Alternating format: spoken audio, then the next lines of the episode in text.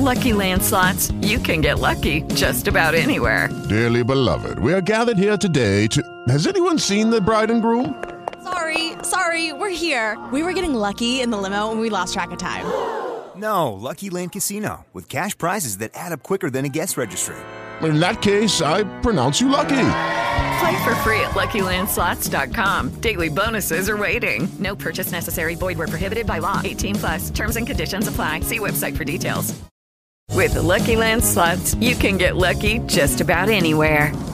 This is your captain speaking. Uh, we've got clear runway and the weather's fine, but we're just going to circle up here a while and uh, get lucky. No, no, nothing like that. It's just these cash prizes add up quick. So I suggest you sit back, keep your tray table upright, and start getting lucky. Play for free at LuckyLandSlots.com. Are you feeling lucky? No purchase necessary. Void where prohibited by law. 18 plus terms and conditions apply. See website for details. Ciao a tutti, benvenuti nel mio programma A tavola con Giulio Cesare Live. Io sono Daniela Zezziola, vi racconterò di cucina, di storia, di ricette antiche, ma anche di aneddoti, pettegolezzi e segreti mai rivelati. Mi raccomando però, non ditelo a nessuno. Cheesecake, sei sicuro che sia un dolce americano? Perché il naso di Cristoforo Colombo è così famoso? Chi è il paparazzo più famoso della storia antica? Scopriamolo insieme tutti i venerdì alle 19 su Radio Active.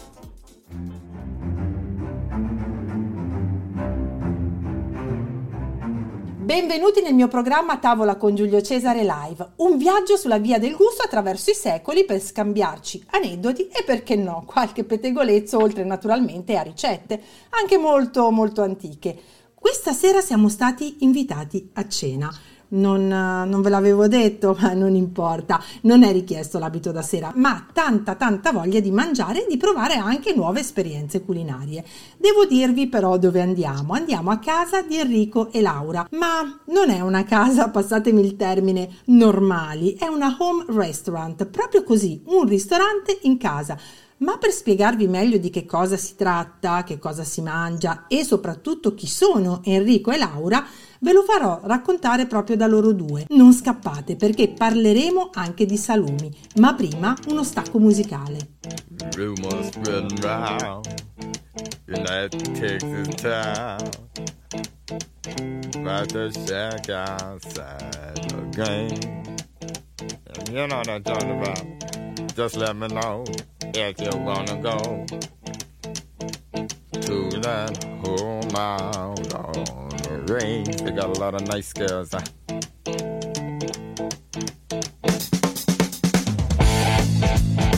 I'm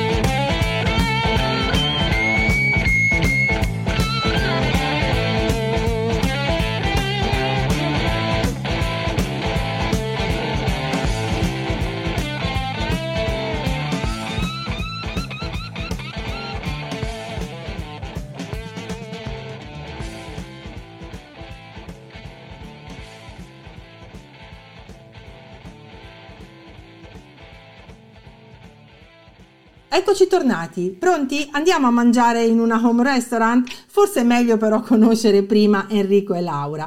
Ciao Enrico, ciao Laura. Ciao Daniela. Ciao Daniela, grazie Ciao. per l'invito. No, grazie a voi. Ben arrivati qui a tavola con Giulio Cesare Live su Radio Active 20068. È davvero un piacere avervi miei ospiti. Anzi, dovrei dire, è davvero un piacere essere io vostra ospite. Raccontateci qualcosa di voi, chi siete, cosa fate, da dove venite. Chi inizia? Chi inizia a parlare? Per cavalleria inizia Laura. Oh, perfetto. Laura, ciao. Raccontaci ciao, qualcosa Daniela. di te. Che dire? Chi sei? Cosa fai?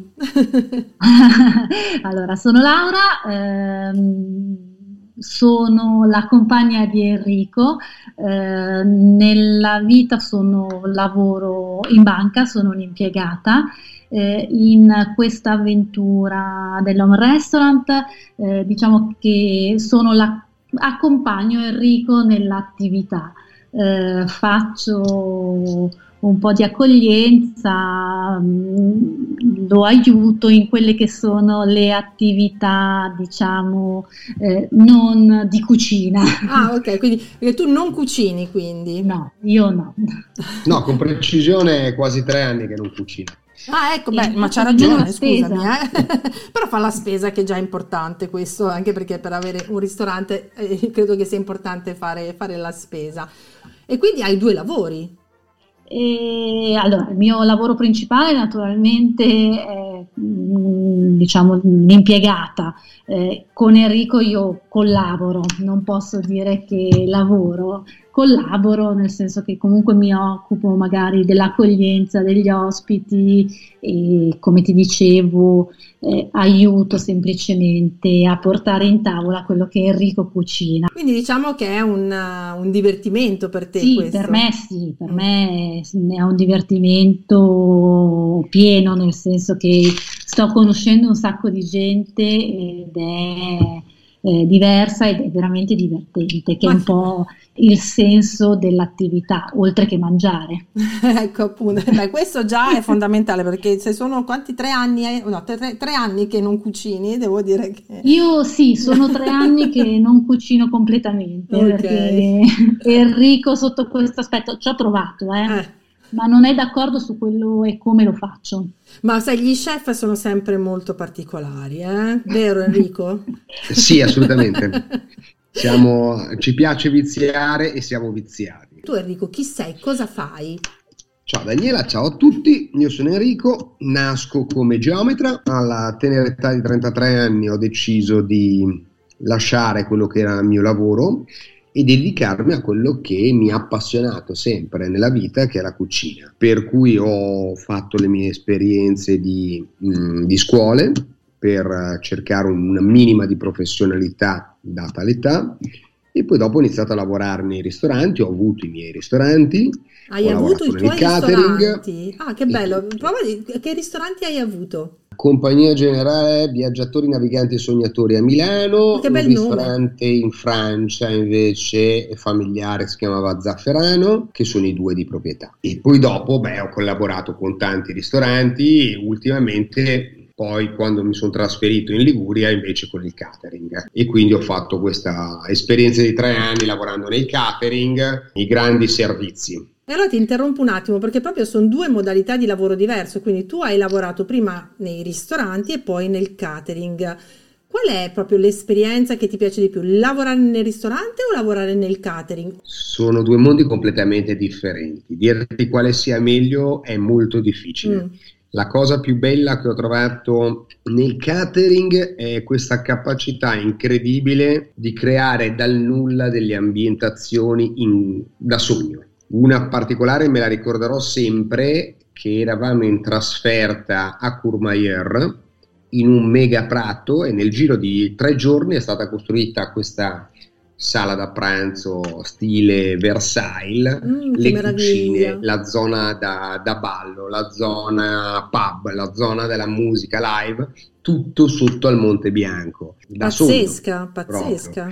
La ristorazione, la ristorazione ha la sua quotidianità, hai più facilità nel, nella sperimentazione, se sei estroso, hai più contatto con il pubblico perché naturalmente puoi avere un, contratto, un contatto sociale, però forse un pochettino troppo radicata per, per come sono io. Tra i due forse preferisco il cate, devo essere sincero ognuno ha i suoi vantaggi, i suoi pregi e i suoi, certo, i suoi certo. svantaggi. Ecco. L'esperienza invece dell'home restaurant è nato post-Covid, in quanto avevo già avuto questa idea nel 2015, ma eh, Babbo me la bucciò. All'epoca ero tornato a casa dei miei genitori per vicende familiari, loro abitavano in centro a Milano con questo bel terrazzo, ma glielo proposi, ma Babbo non voleva avere ospiti non conosciuti in casa. Sì, in effetti questa cosa di avere gente mm, non conosciuta, perché vabbè, il ristorante è normale, però in casa magari un po' di effetto lo fa, insomma, ti devi un po' abituare anche all'idea.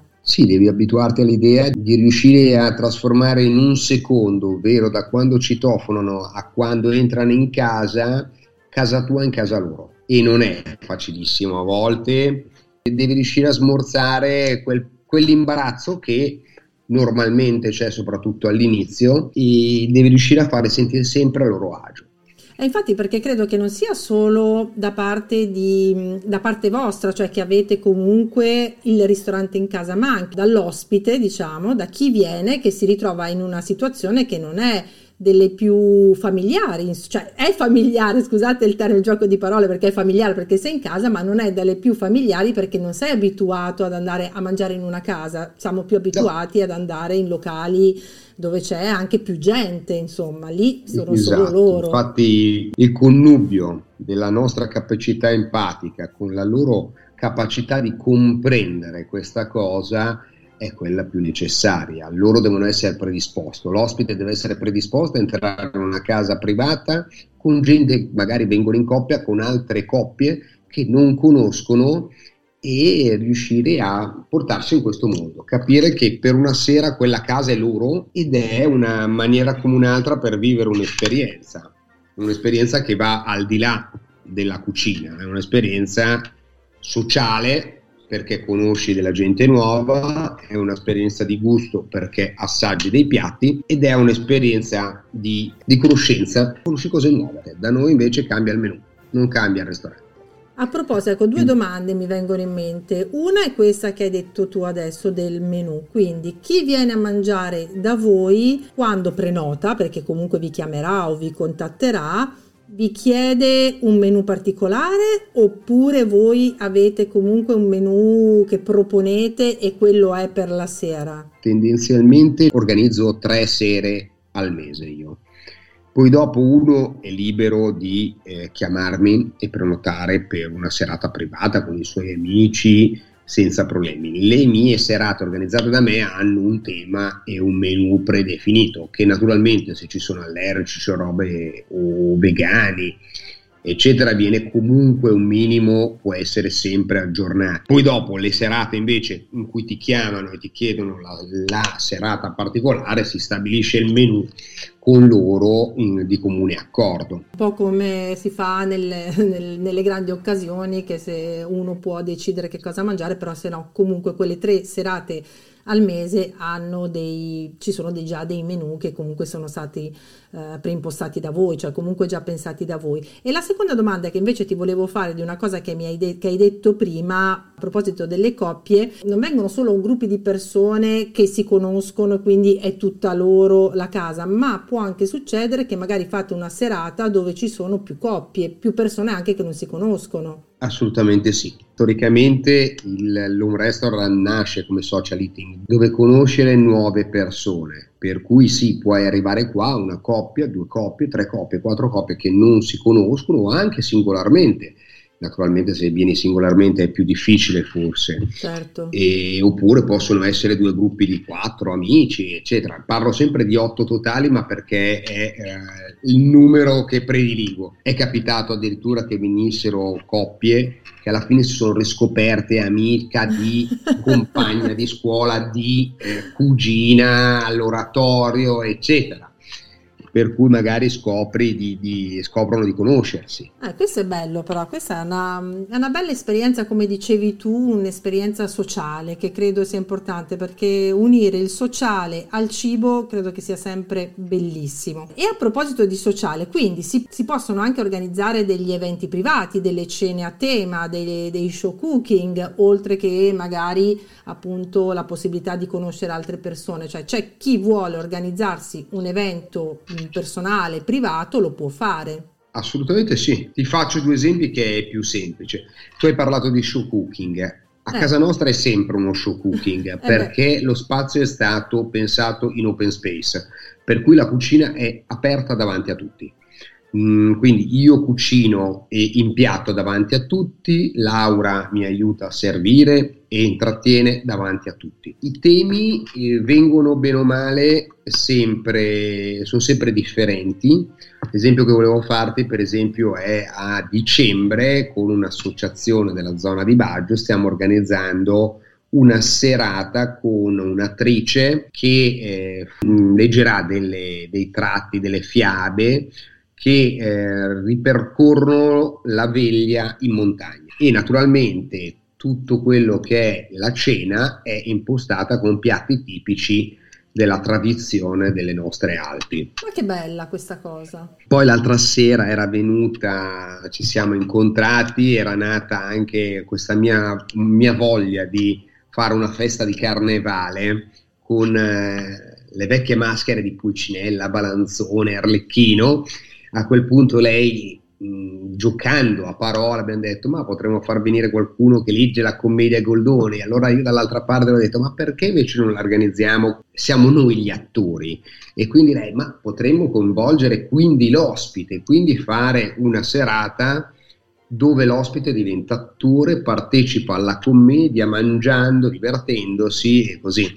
E questa sarà una futura serata di febbraio, per esempio. Ah, bellissima, molto, molto bella, molto interessante, anche perché veramente fai dei percorsi completamente, non solo sensoriali, culinari e sociali, completamente diversi da quello che potrebbe essere all'interno di un ristorante normale che magari fanno la serata a tema, ma è più difficile essere coinvolti, insomma. Sì, assolutamente. Beh, quello è il il, diciamo la, la, cosa che più differenzia un restaurant dai ristoranti, il fatto che nella stessa location tu puoi trovare una sera dei piatti dei baltellinesi e magari una settimana dopo ti ritrovi in Sicilia.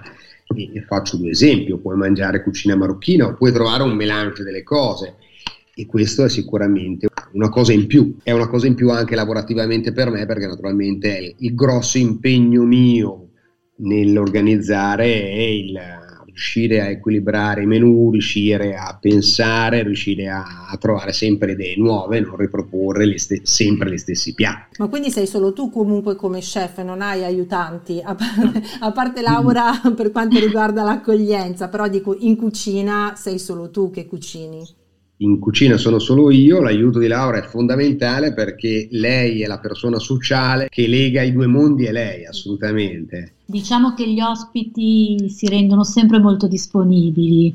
Eh, una volta che entrano in casa, a parte l'imbarazzo iniziale, eh, dopo devo essere sincera, va sempre tutto molto liscio, sono loro che eh, poi prendono confidenza tra di loro.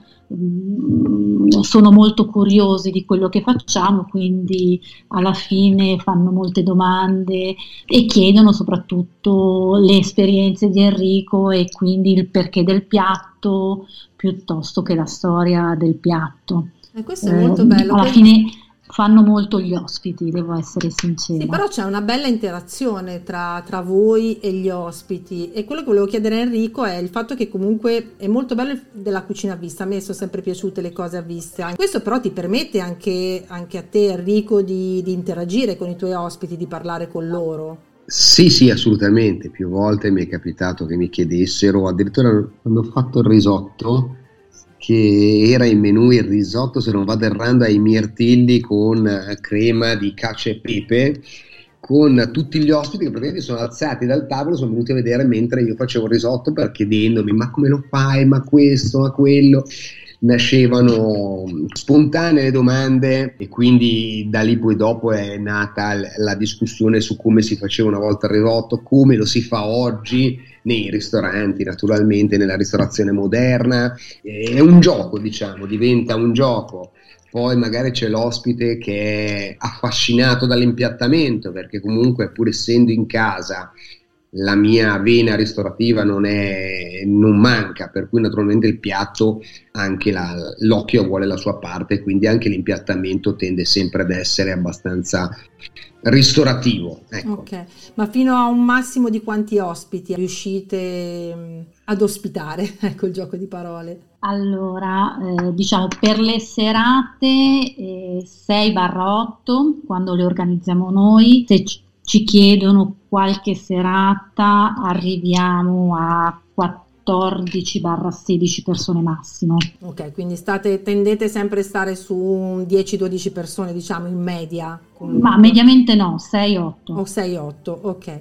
Che i grandi numeri sono quando sono gruppi che si conoscono. Ok, allora adesso vi interrompo solo un attimo perché facciamo partire uno stacco musicale, ritorniamo insieme ad Enrico e Laura tra pochissimi minuti. Listen,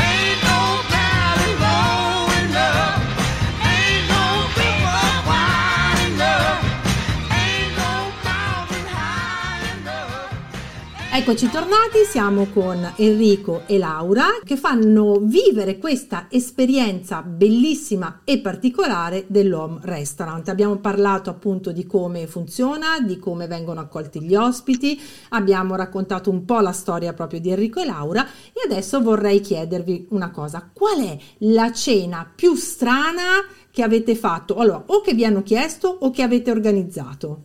Allora, la cena più strana deve ancora venire Mm, ecco. Perché la cena più strana, siamo agli inizi, perché noi comunque abbiamo aperto a giugno, poi abbiamo avuto una pausa di vacanze e quindi riaperto a settembre. Per cui siamo ancora, uh, stiamo entrando anche noi in questo mondo. Di cene strane non ne abbiamo avute, le cene strane arriveranno appunto, come ti ho detto prima, con questi eventi un attimino più particolari, sicuramente. Sì, perché per chi ci ha perso appunto a febbraio probabilmente si organizzerà anche questa cena molto particolare di carnevale con un po' tutta anche la parte storica dietro. Insomma. Sì, poi dopo non, non nego che altre, altre piccole idee potrebbero essere appunto di riproporre vecchie ricette E qui mi vai, qui mi prendi però, il, eh? qui prendi me allora perché dobbiamo farlo insieme. Beh, eh, allora la tua è, il tuo è un lavoro, una passione incredibile. Io l'ho fatto per gioco e per scherzo in passato. Eh, però è una cosa che appassiona molto anche a me vedere lo sviluppo della ricetta moderna, riuscire a risalire a quello che era alla, agli albori, come è nata una cosa, perché è nata e quindi magari sicuramente anche quella voleva essere una, un, un prossimo evento. Allora volevamo anche organizzare più avanti quelle che sono ehm, la cucina con la scuola e quindi che è un classico che comunque a Milano c'è da un po' di tempo, però riproposto in maniera tale da che uno possa riproporre la ricetta veramente a casa, perché una cosa che io ho sempre trovato quando andavo a questo tipo di eventi è che la cucina è sempre improntata su una cucina di ristorativa, ovvero con tutti quegli strumenti che normalmente una massaia non ha in casa, però ti dà la difficoltà di come allora come posso fare, quindi provare a mh, vedere la ricetta fatta in casa con gli strumenti di casa che era un'altra idea. No, no, ma su questa cosa della, della, scuola che sia diciamo a portata di tutti, proprio la condivido perché quando ho aperto la possibilità di fare i corsi con me online durante la pandemia eh, e quindi ho aperto il mio blog e ho aperto tutto, tutta la serie di corsi di formazione eh, non solo di pasticceria ma anche di cucina ma soprattutto per la pasticceria era proprio l'idea di poter eh, essere in grado a casa da soli senza tutta quella strumentazione che si ha in pasticceria come la battitore, la sfogliatrice, che insomma non è che in casa ce le abbiamo, però la, proprio la, l'idea di essere in grado di rifare un croissant francese, di rifare magari della pasta sfoglia fatta in una certa maniera, oppure di fare dei dolci anche in stile moderno, quelle, quelli glassati, quelli che si usano oggi molto molto lucidi, ma anche di tornare soprattutto alla tradizione anche perché, eh, come dicevi tu, tornare a proprio a rimettere le mani in pasta e sapere, e questo vale anche per me, e sapere che cosa stiamo mangiando e perché lo stiamo mangiando e chi è che l'ha mangiato prima di noi, ma come è nato, credo che sia fondamentale e fondamentale anche essere in grado poi di, di riproporlo, magari anche in una chiave moderna comunque, anche con qualcosa che, anche mettendoci qualcosa di, di proprio, quindi anche di gusto personale in questo senso. Io sono un, un, assertore del fatto che la stessa ricetta rifatta da quattro persone differenti cambia completamente anche se le dosi sono identiche, perché alla fine la ricetta è data mh, mm, sì da quantitativi, ma è data dalla mano, è data dal gusto, è data dall'odorato, è data anche dall'umore nel momento in cui fai una cosa. Senti Laura, invece a te cos'è che, qual è il tuo piatto preferito? Cos'è che ti piace? Anzi, qual è il tuo piatto preferito cucinato da Enrico? Oddio, Oddio. Eh, diciamo allora, se devo scegliere qualcosa, i risotti, sicuramente mm. il risotto, eh, perché è una delle cose che preferisco in assoluto. Poi il pesce, mm. il pesce in generale che premetto non, non, lo mangio tutto tutto, quindi è anche un po' difficile accontentarmi. okay. Senti, a proposito di risotti, perché poi siamo proprio eh, in un'ora, nell'ora in cui ci eh. viene fame, però quando parliamo di risotti anche a me piacciono moltissimo e da quello che ho capito Enrico fa dei, dei risotti anche particolari, perché per esempio mette i mirtilli, cioè comunque va a cercare degli abbinamenti un po' inusuali. Qual è quello che proprio preferisce, che ti piace di più? Quello alla zucca. Mm. Però sono molto classica io come sapori, eh, mm. lui invece preferisce di più sperimentare. Eh, devo dire che gli riescono molto bene, perlomeno, anche se sono di parte, eh, sono molto buoni, a volte sono degli azzardi. Mm particolari, molto particolari. Ecco, questi azzardi, Enrico, quali sono? Quali azzardi fai? Perché è interessante andare a capire che appunto le, i gusti e, e, anche un po' le intenzioni diverse dei vari chef. Per esempio, l'ultima volta ho fatto questi filetti di orata al Dublin Gin, mm. per cui con uh, il pesce eh, cotto proprio nel, nel gin. Oppure può essere l'azzardo culinario, può essere stato l'abbinare una maionese vegana a delle cape sante. O appunto quando ho fatto il risotto di mirtilli con la crema di cacio e pepe. O quando mi metto a fare invece azzardi un attimino più, più tirati sono quando inizio a utilizzare soia, miso o elementi giapponesi nella cucina moderna, il rognone trifolato alla liquirizia. Ah, però... sono, sono, piatti un pochettino più particolari. Un altro piatto che mi era piaciuto moltissimo, che io ho adorato fare, ero al ristorante all'epoca e un cliente mh, mm, mi, mi, mi chiese, mi sfidò, dandomi semplicemente due elementi del piatto che voleva ritrovare e io ho dovuto inventargli un piatto nel giro di 20 minuti. E quali erano questi due elementi? I due elementi erano le uova di storione e poi dopo c'era, voleva una, una crema a base di eh, finocchietto. E tu cosa hai fatto? A quel punto mi sono inventato questo piatto che avevo chiamato da, il Giappone in Sicilia e c'era allora erano salmone e ricciola, due tranci posti agli estremi del piatto.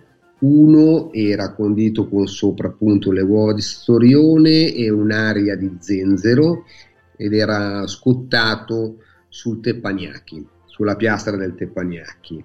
Dall'altra parte invece era stato fatto il um, filetto di ricciola con la salsa cotto, chiedo perdono, cotto al vapore nel finocchietto selvatico e poi con la stessa acqua di finocchietto selvatico ho creato la salsa in accompagnamento con dei, degli shiitake al centro saltati alla soia. Ecco, adesso io uno ho fame, due tu, tu hai fatto tutto questo in 20 minuti. Ecco. Me lo sono completamente inventato in minuti. Beh, da quando lui mi ha detto la comanda, nel senso i due elementi che voleva trovare nel piatto, a quando io gli ho portato il piatto a tavola.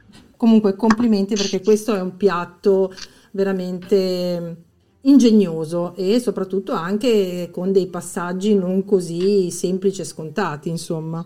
E lì mi sono divertito parecchio nell'inventare sperimentare anche sulla cucina giapponese credo che sia veramente bello, veramente mi ispira. Mi ha, a me ha cambiato proprio il modo di cucinare, cucinare assolutamente privo di grasso, l'abbinare la parte vegetale alla parte di carne che potesse essere sia di pesce che di carne, carne bovina, chiedo mm. perdono, e è stata una maniera di riguardare il proprio modo di cucinare. Quindi oggigiorno io non cucino particolarmente grasso, tendo a usare magari se devo allungare qualche cosa l'acqua piuttosto, semplicemente l'acqua portandola a una data densi- alla densità che desidero, piuttosto che utilizzare burro, panne o, o olio. L'olio lo preferisco a crudo piuttosto che, a, che cotto. Ti, ti, seguo abbastanza su questa linea, anche se poi a volte appunto nelle ricette antiche eh, soprattutto perché si usavano non solo i grassi vegetali ma tanto anche i grassi animali come lardo piuttosto che, che strutto, quindi lo uso, però tendo comunque ad essere un po' più leggera in questo senso e una cosa che, ah, ma è una questione mia di gusto, che non amo particolarmente è la panna in cucina, ecco. Panna la uso per i dolci, ma non per, per il salato, ecco, in questo senso. Beh, però se uno fa una cena un po', un po retro, la panna ci sta. Ma anni 80 sicuramente. Appunto. ci sta, ci sta.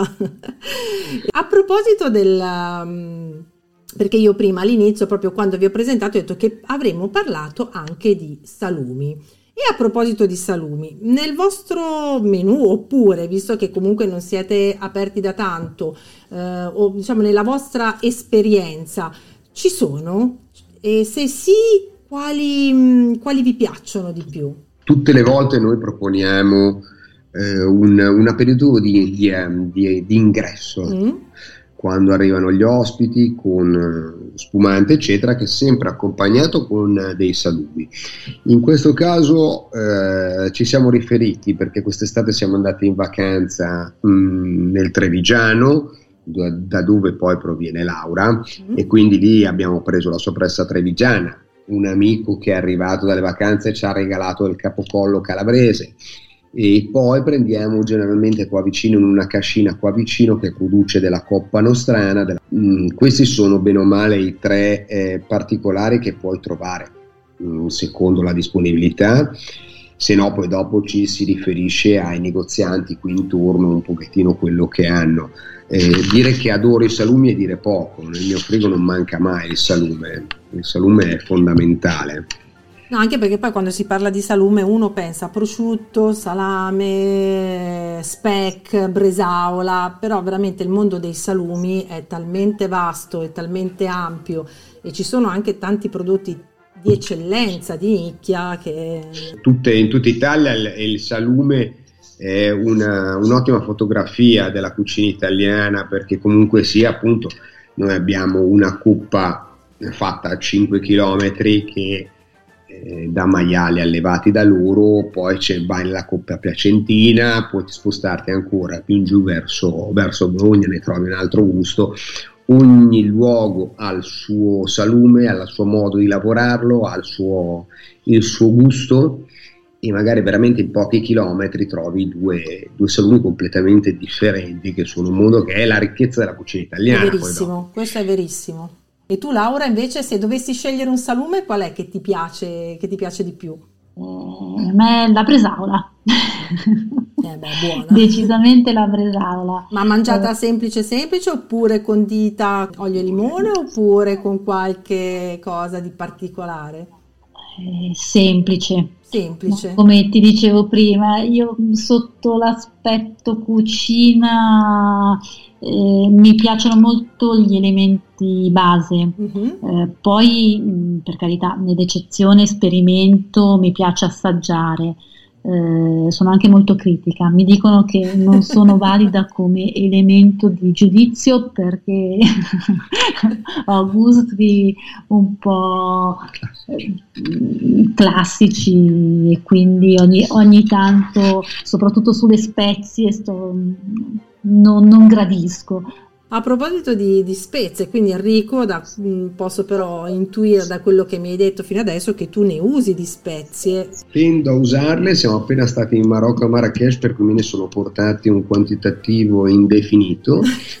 e, e, ma non solo anche le spezie, anche il tè per esempio, uh-huh. poi rientra comunque forse nel mondo delle spezie, delle erbe, assolutamente, per esempio questo è stato sabato ho fatto questa, questo minestrone con dentro gli scampi e le cozze fatte in un corbouillon di tè al posto che sì mi piacciono tantissimo adoro il, il cumino Anch'io. un adoratore del culino del dragoncello mi piace la maggiorana mi piace il curry. Uh... Ma come, e queste come spezie, ma come invece come erbe fresche, proprio avete, voi avete insomma, una, spe, una sorta di piccolo orto dove avete le vostre erbe aromatiche? Abbiamo sul terrazzo uh, tutte le erbe è naturale che in inverno iniziano a diminuire, certo. attualmente ho soltanto maggiorana e rosmarino che sono sopravvissute, mi sono fatto il pesto fatto in casa perché mi sono coltivato le mie 50 piantine di, di basilico,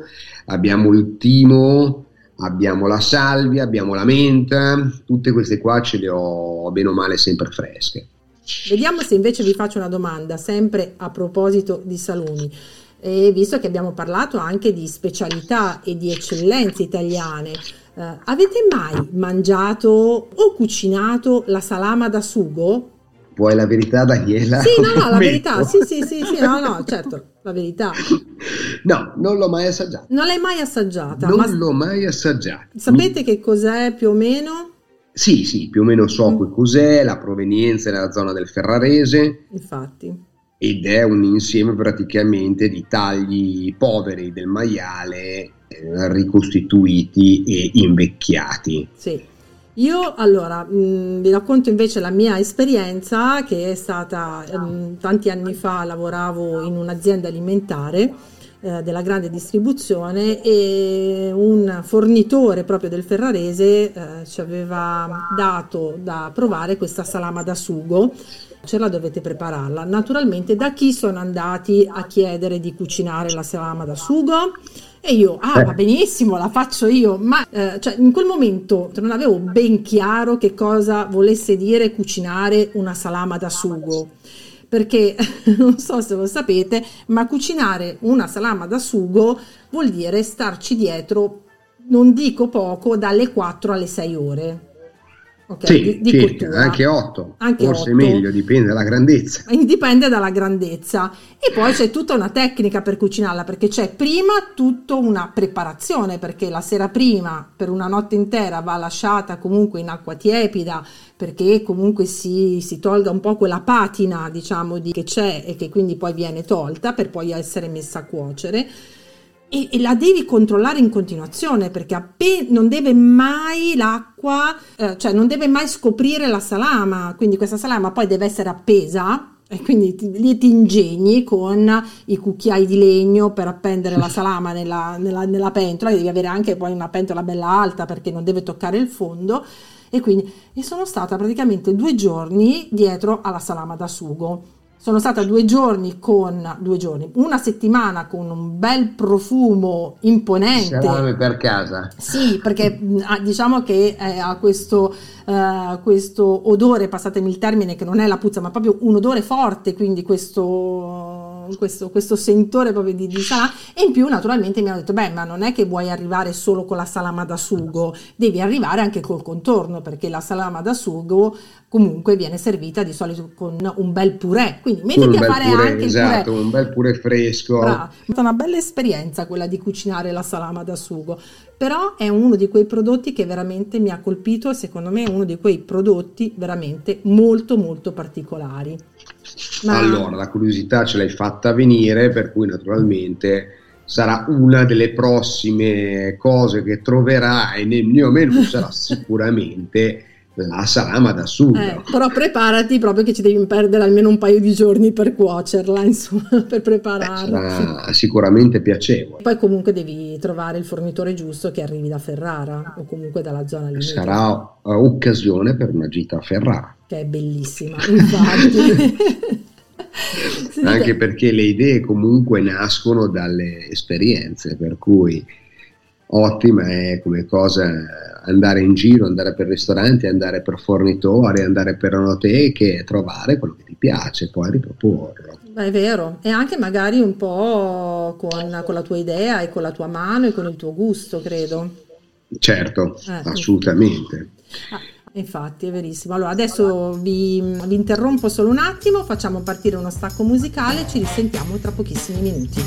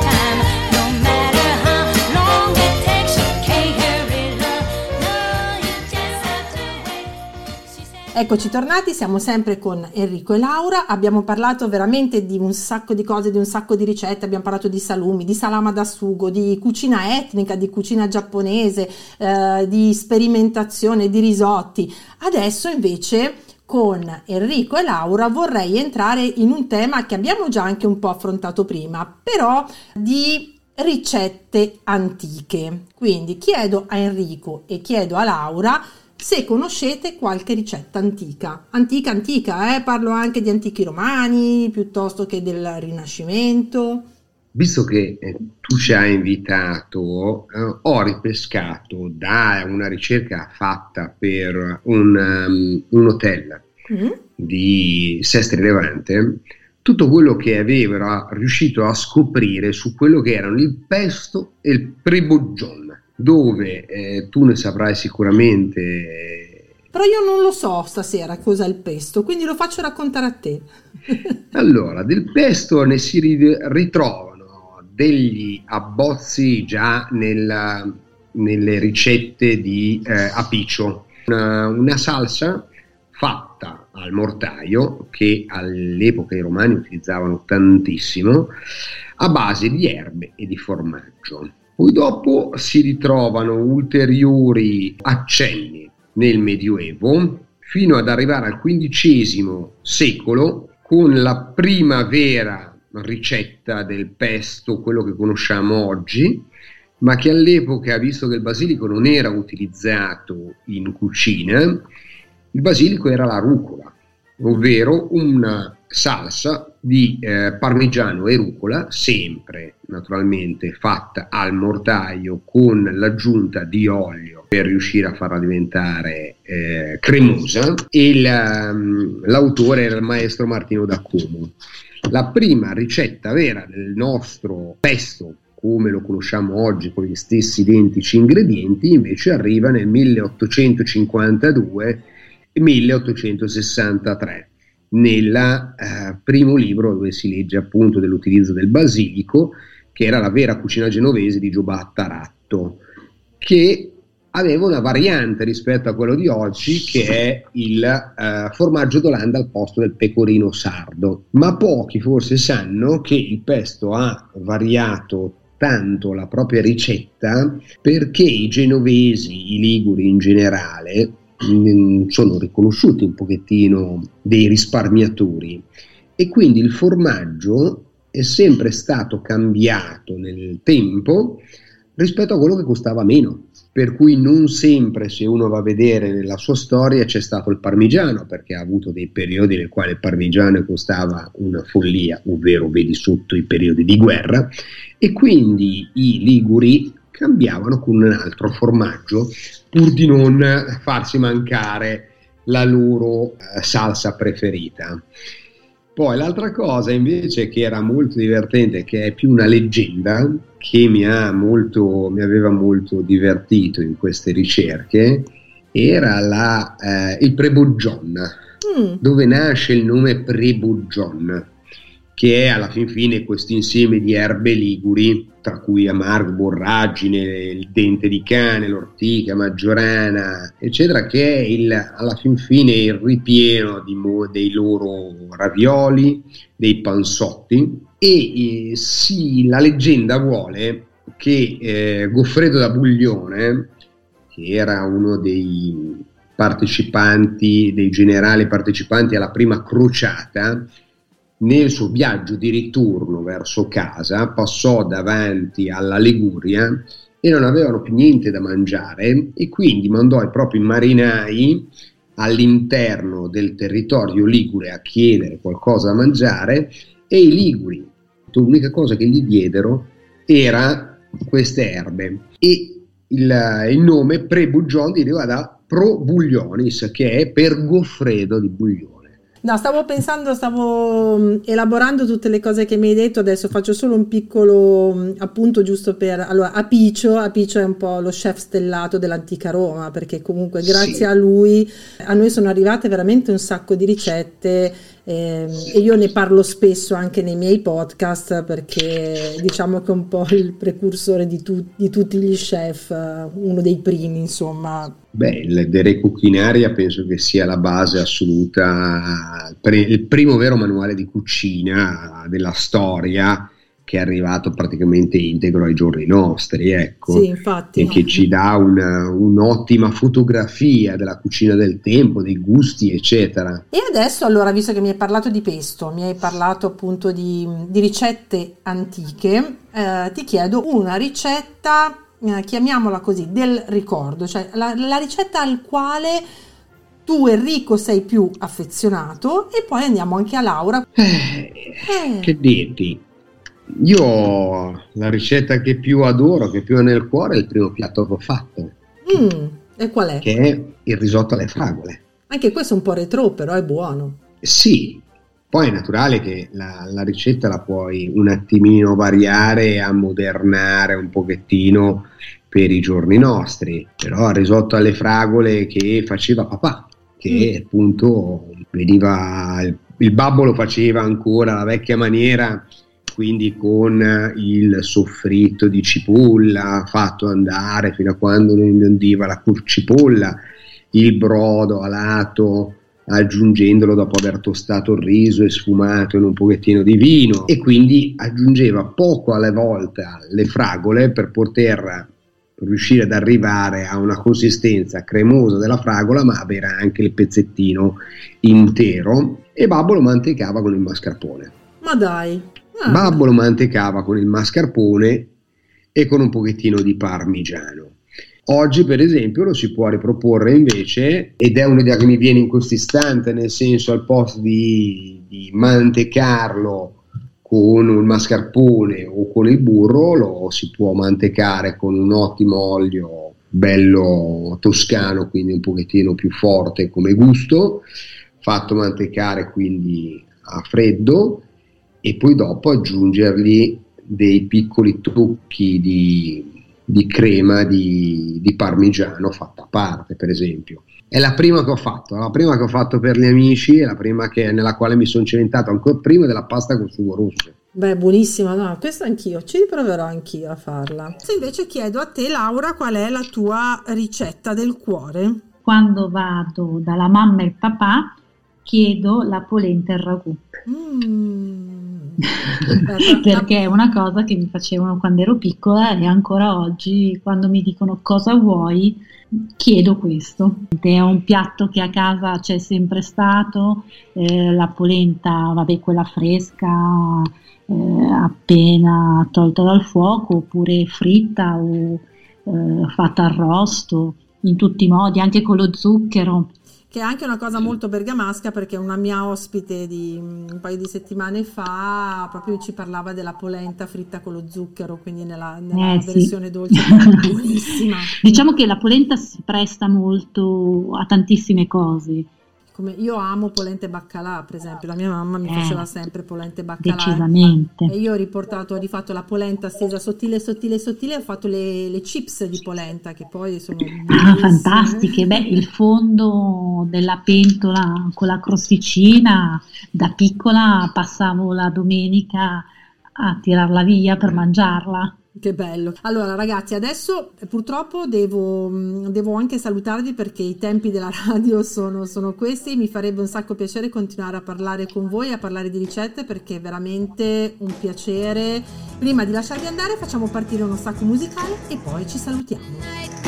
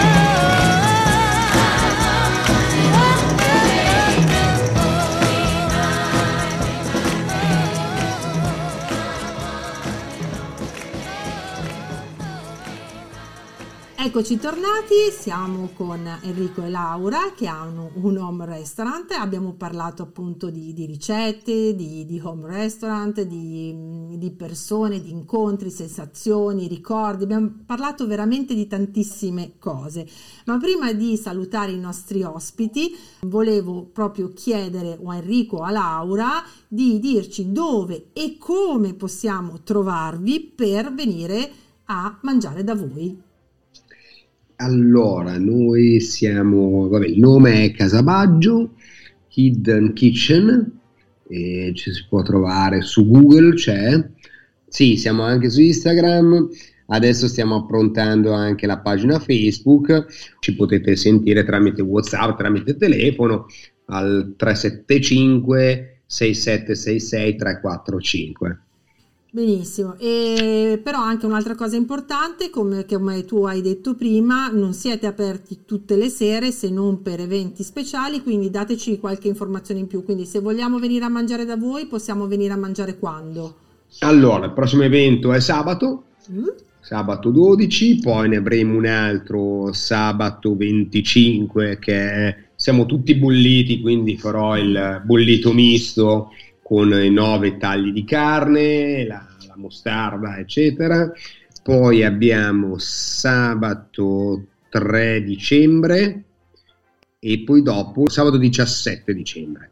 Queste sono le date già fissate, mentre sabato questo è cacao e dintorni, quindi, quindi sarebbe domani, visto, ah, quindi sarebbe... anche salate con il cacao. Perfetto, quindi se domani volessimo venire a trovarvi che è sabato, Basta, Basta chiamarci per prenotare perché è comunque sempre su prenotazione e saremmo assolutamente lietissimi di avervi i nostri ospiti. Uh, invito tutti a chiamare e a provare veramente ad andare alla home restaurant di Enrico e di Laura e di provare quest- questi abbinamenti e di provare proprio il loro menù, ma anche di provare proprio a vivere questa esperienza della home restaurant. Quindi quest- saluto Enrico e Laura, li ringrazio per essere stati i nostri ospiti e per averci invitato nella loro, nella loro casa.